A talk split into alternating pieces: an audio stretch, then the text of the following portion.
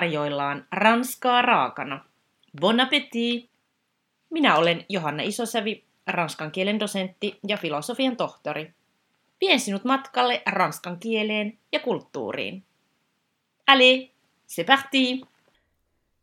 Tässä jaksossa puhutaan millaista on opiskella ranskaa Helsingin yliopistossa. Kanssani tänään täällä on Ranskan maisteriopiskelija humanististen tieteiden kandidaatiksi jo valmistunut Krista Leipivaara, joka tekee tällä hetkellä maisterin tutkielmansa ja Krista on toiminut myös Ranskan opetus- ja tutkimusavustajana. Lämpimästi tervetuloa Ranskaa raakana podcastiin, Krista Leipivaara. Kiitos paljon. Tosi mukava päästä tänne mukaan. Ensin haluaisin äh, kysyä sinulta, Krista, että miksi sinä alun perin halusit tulla opiskelemaan Ranskaa Helsingin yliopistoon? Joo, no jos mennään ihan näille alkujuurille asti, niin mä aloitin ranskan kielen opiskelun yläasteella ja jatkoin sitä myös sitten lukiossa. Ja ranska oli aina ollut yksi mun lempiaineista, mutta mä en oikeastaan ikinä lukion aikana ajatellut, että mä lähtisin opiskelemaan sitä yliopistoon. Mä luulin koko lukion ajan, että mä haluan opiskelemaan oikeikseen ja mä kävin myös valmennu- valmennuskurssin sinne, mutta sitten on kurssin aikana tajusin, että se ei sitten tuntunut oikein omalta jutulta. Ja myöhemmin mä tajusin, että haluan opiskella sitä, mikä mua oikeasti kiinnostaa ja mistä mä oikeasti tykkään, eli ranskaa. Ja ranska on muutenkin aina ollut mielestäni todella kaunis ja tämmöinen mukavan haastava kieli, joka on myös kansainvälisesti tosi tärkeä. Ja nämä asiat kiehtomaan niin paljon, että mä päätin sitten hakea Helsingin yliopistoon lukemaan ranskaa. No millainen prosessi se oli käytännössä, että pääsit opiskelemaan ranskaa Helsingin yliopistoon ja milloin sinä oikein aloitit nämä opinnot? No mä valmistuin ylioppilaaksi keväällä 2017, mutta mä pidin kuitenkin välivuoden, eli tämän mun pohdinta-ajan, ja hain sitten keväällä 2018 opiskelemaan Ranskaa Helsingin yliopistoon, ja Opinnot pääsi aloittamaan sitten saman vuoden syksyllä. Koulutukseen pystyi hakemaan opintopolkusivulta, mikä oli tosi helppoa. Ja tuohon aikaan oli käytössä vielä tämmöinen yleinen pakollinen valintakoe, joten hieman hakuajan jälkeen meille sitten ilmoitettiin valintakoekirjallisuus, joka piti lukea valintakokeeseen. Sitten valintakokeen jälkeen sain kesäkuussa 2018 tiedon, että olin saanut opiskelupaikan – mutta nykyään kuitenkin suuri osa valitaan pelkästään sit ylioppilastodistuksen perusteella eikä valintakokea, joten se prosessi on vähän yksinkertaisempi, mutta pitää kuitenkin muistaa, että on myös se valintakoemahdollisuus yhä edelleenkin.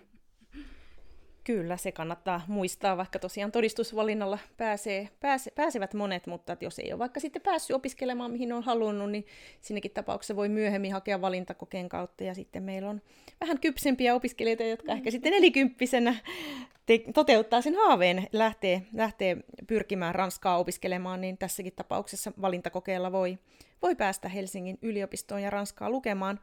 Mutta muistaaksä Krista vielä tästä on muutama vuosi jo, että miltä tuntui aloittaa Ranskan opiskelu, että oliko se vaikeaa ja tuntuuko se Ranska heti omalta alalta? Joo, no mä itse asiassa muistan opintojen aloituksen erittäin hyvin, koska mä oon kotoisin Oulusta ja muutin Oulusta Helsinkiin nimenomaan sen takia, että mä voisin opiskella ranskaa täällä. Ja aluksi mua jännitti tosi paljon, koska mä en tuntenut ketään ja mietin, että onko muihin opiskelijoihin helppo tutustua. Ja sitten tietty lisäksi se itse ranskan kielen jatkuva käyttäminen pelotti, sillä mä en ollut kuitenkaan tottunut siihen, että kaikki opinnot olisi ranskaksi. Mutta kuitenkin sitten heti ekasta päivästä lähtien tutustuin muihin opiskelijoihin ja huomasin, kuinka tiivis ja hyvä porukka meillä oli. Ja lisäksi meillä oli tosi kivat tuutorit, jotka opasti opintojen alkuun. Ja sitten tietysti se ranskan kielen käyttäminen tuntui aluksi vähän vaikealta, mutta siihen tottui sitten koko ajan enemmän ja enemmän. Ja oli sitten tosi mahtavaa huomata oma kehityskielessä jopa siinä niin kuin ihan opintojen alkuvaiheessa.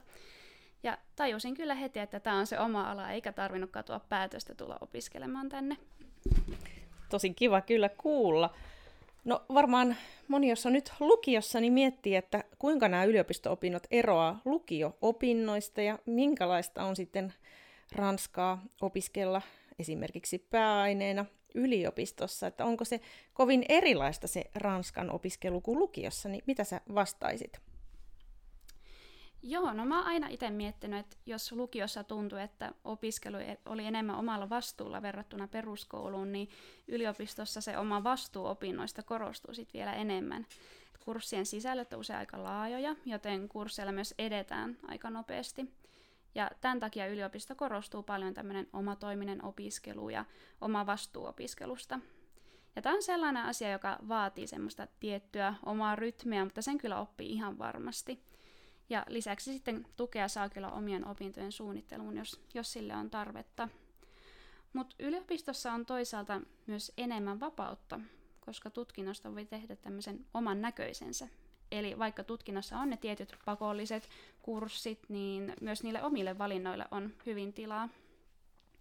Mutta mitä tulee sitten Ranskan kursseihin täällä yliopistossa, niin ainakin omien kokemuksien mukaan, niin lukion Ranskan kurssit keskittyy silleen siihen kielen yleiseen tasoon enemmän, eli sanaston ja kieliopin ja siihen puhumisen niin kuin, harjoitteluun. Mm.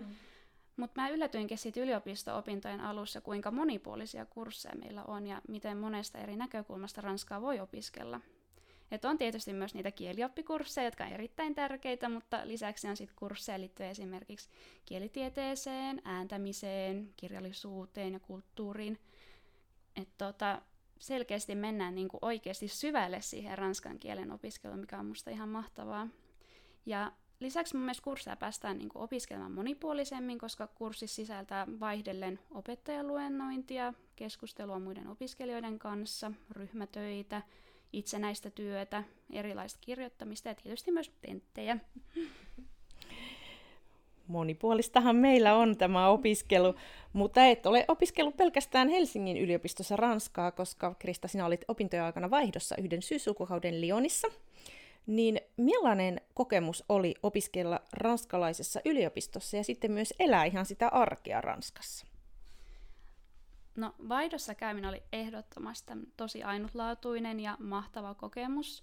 Et vaikka uuteen maahan muuttaminen ja siellä opiskelu jännitti aluksi tosi paljon, niin oli kuitenkin tosi kiva päästä hyödyntämään kaikkea sitä, mitä oli oppinut täällä Helsingin yliopistossa Ranskan kursseilla. Ja tietysti sitten se, että pääsi oppimaan vaihdossa kaikkea uutta, mistä ollut hyötyä sitten täällä – ja ranskalaisessa yliopistossa opiskelu on hieman erilaista verrattuna suomalaiseen yliopistoon. Esimerkiksi sen osalta, miten kurssit järjestetään tai miten niihin ilmoittaudutaan, joten alussa siellä oli vähän totuttelemista. Puhumattakaan sitten ranskalaista arjesta tai niistä kulttuurisokeista, mitä, mitä siellä koin. Mutta kaikkeen kuitenkin tottuu ja vaihto oli tosi hyödyllinen kokemus ja siitä on ollut paljon hyötyä opinnoissa ja myös työnhaussa – ja sitten itse vaihtoon hakeminen ja lähteminen oli myös tosi helppoa, koska yliopistolta saa hyvät ohjeet siihen ja apua oli koko ajan saatavilla. Tosi, tosi kiva, kiva kuulla. Mä itse just tänään, tänään tota, kuulin yhdeltä opiskelijalta, joka oli oli maanantaina, eli muutama päivä sitten tosiaan palannut Lionista myös, oli ollut siellä juuri syyslukukauden ja kovasti tykkäsi, että nyt on pieni, pieni shokki tulla taas takaisin, ja kun ei ranskaa kuulekaan sitten niin, niin ympärillä. Mutta tosiaan yliopistossa ei opiskella pelkkää pääainetta, kuten ranskaa, vaan myös erilaisia valinnaisia opintoja, joita aikaisemmin kutsuttiin sivuaineeksi. Ja sikäli toi valinnaiset opinnot on aika hyvä nimi, että niitä voi valita aika vapaasti. Ja ö, yliopistossa on paljon sellaisia oppiaineita, joita saa vapaasti opiskella. Esimerkiksi kun on Ranskaa päässyt opiskelemaan, niin humanistisessa tiedekunnassa hyvin monia, monia oppiaineita pääsee sitten vapaasti opiskelemaan. Mutta sitten on toisia oppiaineita, yleensä hyvin suosittuja, että karsitaan vähän tai sitten vaatii tietyn lähtötason, niin kuin monet kielet, niin silloin täytyy suorittaa tasokoe, ja näitä tasokokeen vaativia kieliaineita on esimerkiksi englanti, saksa, espanja ja italia. Mutta sitten valinnaisena opintona voi opiskella hyvin erilaisia aineita. Ei tarvitse olla mitään humanistisia aineita tai, tai, tai kieliä. Voi ottaa toisesta tiedekunnasta opintoja. Et kyllähän nämä valinnaiset opinnot on tärkeitä niin kuin työllistymisen kannalta vähän, että minne päin haluaa suuntautua ja minkälaisia tietoja ja taitoja haluaa kehittää.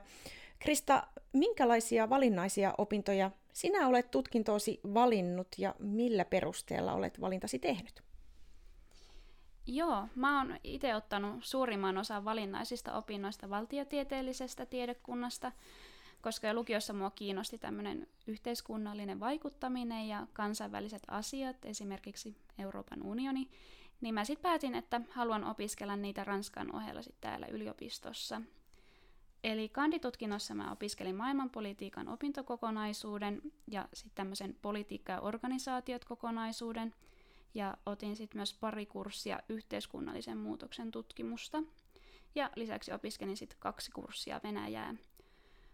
Maisterissa taas on opiskellut viestintää ja sukupuolen tutkimusta, ja nämä opinnot mä valitsin maisterivaiheessa, koska viestinnän opinnot on tosi hyödyllisiä kielten opiskelijoille, jos on kiinnostunut esimerkiksi mediasta. Ja myös sukupuolen tutkimus toisit uutta näkökulmaa ranskan kielen tutkimiseen. Mutta joo, kaikkiin näihin valinnaisiin opintoihin, joita mä oon tehnyt kandissa ja maisterissa, niin pääsin ilman lähtötasotestiä, eli piti vaan ilmoittautua kursseille. Siellä on semmoinen tietty kiintiö muiden tiedekuntien opiskelijoille, jotka voi ottaa niitä kursseja. Ja tosi monipuolisia opintoja sinullakin kyllä. Sitten nämä yliopistossa tutkinnot huipentuu tutkielmin tekemisiin ennen kuin pääsee valmistumaan, eli, eli ennen kandiksi valmistumista tehdään kanditutkielma ja maisterin tutkielma sitten seuraavaksi. Ja Krista, sinähän työstät tällä hetkellä maisterin tutkielmaa, niin kerrohan, mikä on tutkielmasi aihe ja miten valitsit sen?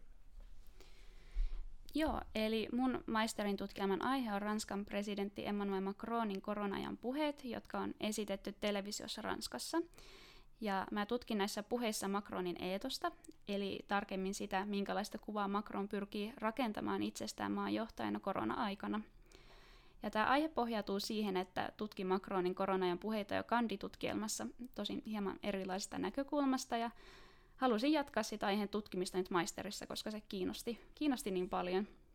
Mutta sitten taustalla on kuitenkin se, miten mä halusin yhdistää ranskan kielen ja kiinnostuksen yhteiskunnallista ja poliittista vaikuttamista kohtaan. Ja mä sitten ajattelin, että tutkimalla ranskalaisten poliitikkojen puheita mä voisin yhdistää nämä kaikki kiinnostuksen kohteet, ja tässä vaiheessa myös valinnaista opinnoista oli paljon hyötyä. Tosi, tosi hienosti yhdistetty kyllä, että meillähän tuolla Naska oppiaineessa Helsingin yliopistossa tehdään aika monen, monenlaista monipuolista kielen ja, ja myös kirjallisuuden tutkimusta. Että itsehän olen tutkinut esimerkiksi puhuttelua, väitöskirjan tein siitä, sinuttelua, teitittelyä, myös sieltä madammia ja, ja sitten mulla oli tämä kohteleisuutta käsittelevä hanke, jossa erityisesti vertasin suomalaista ja ranskalaista kohteleisuutta ja olin kiinnostunut ulkopuolisten käsitystä, että miltä se suomalainen kohteleisuus vaikka näyttää ranskalaisin silmin ja toisinpäin, että sitten kun suomalaiset on siellä Ranskassa, niin mites, miltäs meistä näyttää tämä ranskalainen kohteliaisuus? Ja seuraavaksi tutkin, tutkin sitten tasa-arvoista kielenkäyttöä, että kieli muuttuu kovasti. Aina riittää tutkittavaa, että voisi esimerkkinä mainita, että ranskalaisen arvostettuun Le Robert-sanakirjaan on reilu vuosi sitten hyväksytty neutraali kolmannen persoonan pronomini jel. Et näin, se, näin se kieli muuttuu, mutta tota, jos vielä vähän puhutaan tästä tutkielman tekemisestä, siihen kuuluu seminaaria myös, eli on tämmöinen kurssi niin tukena, mutta että siinä on kuitenkin sitä itsenäistä työtä melko paljon, niin mitä sanoisit, että miten tutkielman tekeminen eroaa tavallisen viiden opintopisteen kurssin suorittamisesta? Joo, no jos lähdetään ensinnäkin siitä, että normaali kurssi on sen viisi opintopistettä, niin maisterin tutkielma on jo 30 opintopistettä. Et siitä huomaa, että aika, aika iso työ on kyseessä. Mutta joo, tutkielman tekeminen on, on mun mielestä vähän semmoista itsenäisempää verrattuna tavalliseen kurssiin. Et vaikka tutkielman alussa käydäänkin tällaiset seminaarikurssit, mistä, mistä Johanna kerroitkin jo, niin näillä siis suunnitellaan omaa tutkielmaa ja aloitetaan tekemään sitä, niin jokaisella opiskelijalla on fokuksena kuitenkin se oma työ. Et tutkielman tekemiselle pitää löytää itse se aika, jolloin omaa työtä voi edistää, eli omaa työskentelyä pitää suunnitella. Mutta Itseni mielestä ehkä suurin ja tämmöinen paraskin ero tavallisen kurssi on siinä, että tutkielman tekeminen perustuu siihen omaan valittuun aiheeseen. Eli pääsee syventymään ja perehtymään just siihen, mikä kiinnostaa itseä eniten. Ja tämä tarkoittaa sitä, että täytyy etsiä aikaisempia tutkimuksia ja kirjallisuutta ja analysoida omaa aineistoa ja tietysti kirjoittaa sitä itse tutkielmaa. Mutta on tärkeää sitten muistaa, että tutkielman tekemisessä ei jää yksin, koska jokaisella on se oma ohjaaja, joka tukee tutkielman tekemisessä ja antaa palautetta työstä. Ja sitten on myös opiskelijakaverit, joilta saa paljon tukea. Ilman muuta. Krista valmistuukin pian ma- filosofian maisteriksi Ranska pääaineena ja tällaisella humanistisella tutkinnolla voi työllistyä erilaisiin töihin. Ja ne ammatit, mitkä tunnetaan, on yleensä opettajan ja kääntäjän työt, mutta tiesittekö te, että alle puolet Ranskankin opiskelijoista työllistyy näihin ammatteihin? Että työllistymistä voi ö, suunnata voimakkaasti valinnaisten opintojen avulla, ja Ranskan maistereita on, on jo pitkään työskennellyt hyvin erilaisissa tehtävissä iso joukko. Voisi mainita esimerkiksi viestintätehtävät, kansainväliset tehtävät eri sektoreilla, julkisella sektorilla, EU-ssa, järjestöissä, yksityiselläkin puolella, sitten on matkailualalla, kustannusalalla.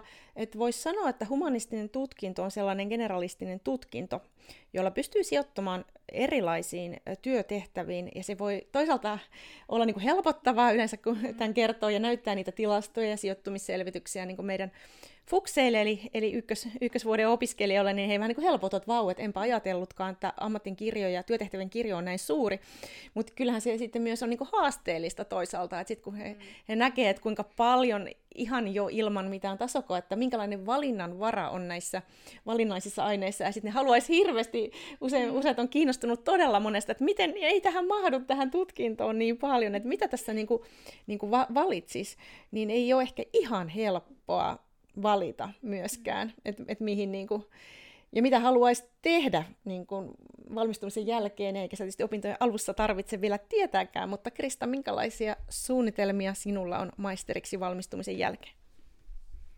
Joo, tunnistan kyllä itseni tuosta, että oli vähän epävarmaa kyllä silloin varsinkin opintojen alussa, mutta, mutta se selviää vaan kokeilemalla, eli kokeilemalla, Joo. että mikä, mikä on se oma juttu. Mutta joo, ää, aikaisemmin mä suunnittelin, että mä hain heti maisterin jälkeen jonkinlaisen harjoitteluun EU-hun, minkä takia myös teinkin niitä politiikan opintoja Ranskan ohella, mutta kuitenkin sitten erityisesti maisterivaiheessa ja kanditutkielman jälkeen mä kiinnostuin enemmän tutkimusmaailmasta, joten tällä hetkellä mä suunnittelen sitten maisteriksi valmistumisen jälkeen, että haen kielen tutkimuksen tohtoriohjelmaa tänne Helsingin yliopistoon. Eli tarkoituksena olisi, että jatkaisin ranskan kielen tutkimista, erityisesti poliittisen diskurssin ja sitten tasa-arvoisen kielenkäytön näkökulmasta myös. Tosi kiva ja eikä tietenkään sovi unohtaa tutkijan ja opettajan ammattia ja jatkokouluttautumista tohtoriksi, niin sekin on, on, on, on tietysti ihan mahtava vaihtoehto. Nyt saat tässä loppusuoralla, niin on oikeastaan aika hyvä aika vähän miettiä, että mitä nämä Ranskan opinnot, kohta kokonainen suoritettu filosofian maisterin tutkinto, niin mitä ne on antaneet sulle? Paljon puhutaan siitäkin, että yliopisto-opiskelu antaa erilaisia niin kutsuttuja geneerisiä taitoja, joita pystyy hyödyntämään monin eri tavoin, ei pelkästään työelämässä, mutta ylipäätänsäkin elämässä. Joo, no ensimmäisenä tietysti kielitaito ja kulttuurin tuntemus. Ranska on tosi arvostettu kielityömarkkinoilla ja kielten ammattilaisia tarvitaan aina, ihan jokaisella alalla. Ja kielellisistä ja kulttuurillisista tiedoista on tietysti aina hyötyä muuallakin kuin työelämässä. Ja lisäksi mä oon saanut paljon oppia niin kuin kielen tutkimukseen liittyen, eli miten kieltä voidaan tutkia, mikä taas on sitten avannut mulle käsityksen koko ranskan kielestä ihan eri tavalla. Mutta sitten ranskan opinnot ja yliopisto-opinnot ylipäänsä on antanut kuitenkin monia muitakin taitoja, joita voidaan just pitää tämmöisinä geneerisinä taitoina. Mutta näitä on siis ihan lukematon määrä, mutta esimerkiksi hyvät tekstitaidot ja tämmöiset hyvät kirjoitustaidot, eli miten kirjoittaa ja jäsentää erilaisia tekstejä. Ja lisäksi myös tiedonhakutaidot, eli koska maailmassa on niin paljon tietoa, niin hyvistä tiedonhakutaidoista on paljon hyötyä sekä työ- että arkielämässä. Sitten myös mun mielestä tämmöinen kriittinen ajattelutapa tai kriittinen lukutaito on kehittynyt opintojen aikana tosi paljon ja sen myötä sitten tämmöinen ongelmanratkaisukyky. Ja ei myös pidä unohtaa näitä vuorovaikutustaitoja, koska kielihän perustuu vuorovaikutukseen ja se vuorovaikutuksellisuus on ollut koko ajan läsnä opinnoissa, niin ne on kyllä myös tota, parantunut tosi paljon tässä viiden vuoden aikana. Aivan mahtavia taitoja, kyllä. Krista, tähän loppuun, millaisia vinkkejä antaisit niille, joita saattaisi kiinnostaa Ranskan opiskelu Helsingin yliopistossa tai ylipäätänsä humanististen aineiden opiskelu? No, jos olette kiinnostuneita ranskan kielen opiskelusta, niin hakekaa ehdottomasti opiskelemaan tänne Helsingin yliopistoon, koska ranskan kielen opiskelu avaa monia ovia maailmaa ja meillä on täällä niin monipuolinen koulutus, että jokainen varmasti löytää sen oman juttunsa. Eli ei haittaa, vaikka ei vielä tietäskään, mikä se oma unelma-ammatti voisi olla. Tai toisaalta kannattaa nyt aina kokeilla, että jos niinku kiinnostaa, mutta jos sitten huomaa, että ei tämä olekaan se mun juttu, niin se on myös ihan täysin ok. Mutta joo, tässä melkein viiden vuoden aikana, kun multa on kysytty, että mitä mä opiskelen ja kerron opiskelevani ranskaa, niin mä saan aina nämä jatkokysymykset, että tuleeko susta sit opettaja tai mikä susta sitten tulee. Ja mä vastaan aina, että musta voi tulla ihan mitä vaan, Kyllä. koska humanisteilla on niin monipuoliset taidot, että mahdollisuudet on lukemattomat. Eli uskaltakaa hakea. Tähän voi kyllä, kyllä yhtyä, että jos, jos tosiaan tosiaan Ranska kiinnostaa, niin tervetuloa hakemaan Helsingin yliopistoon ja humanistisen tiedekuntaan. Ja tosiaan opinnot ei, opintojen ei tarvitse rajoittua humanistisen tiedekunnan seinien sisälle, että pystyy kyllä hyödyntämään suuren yliopiston monia mahdollisuuksia. Oikein paljon kiitoksia vierailustasi Ranskaa raakana podcastissa Krista Leipivaara ja tsemppiä tämän maisterin tutkielman viimeistelyyn ja kaikkia hyvää jatkoa. Kiitos paljon. Voit lukea lisää kielen ja kulttuurin ilmiöistä blogistani johanna.isosavi.com.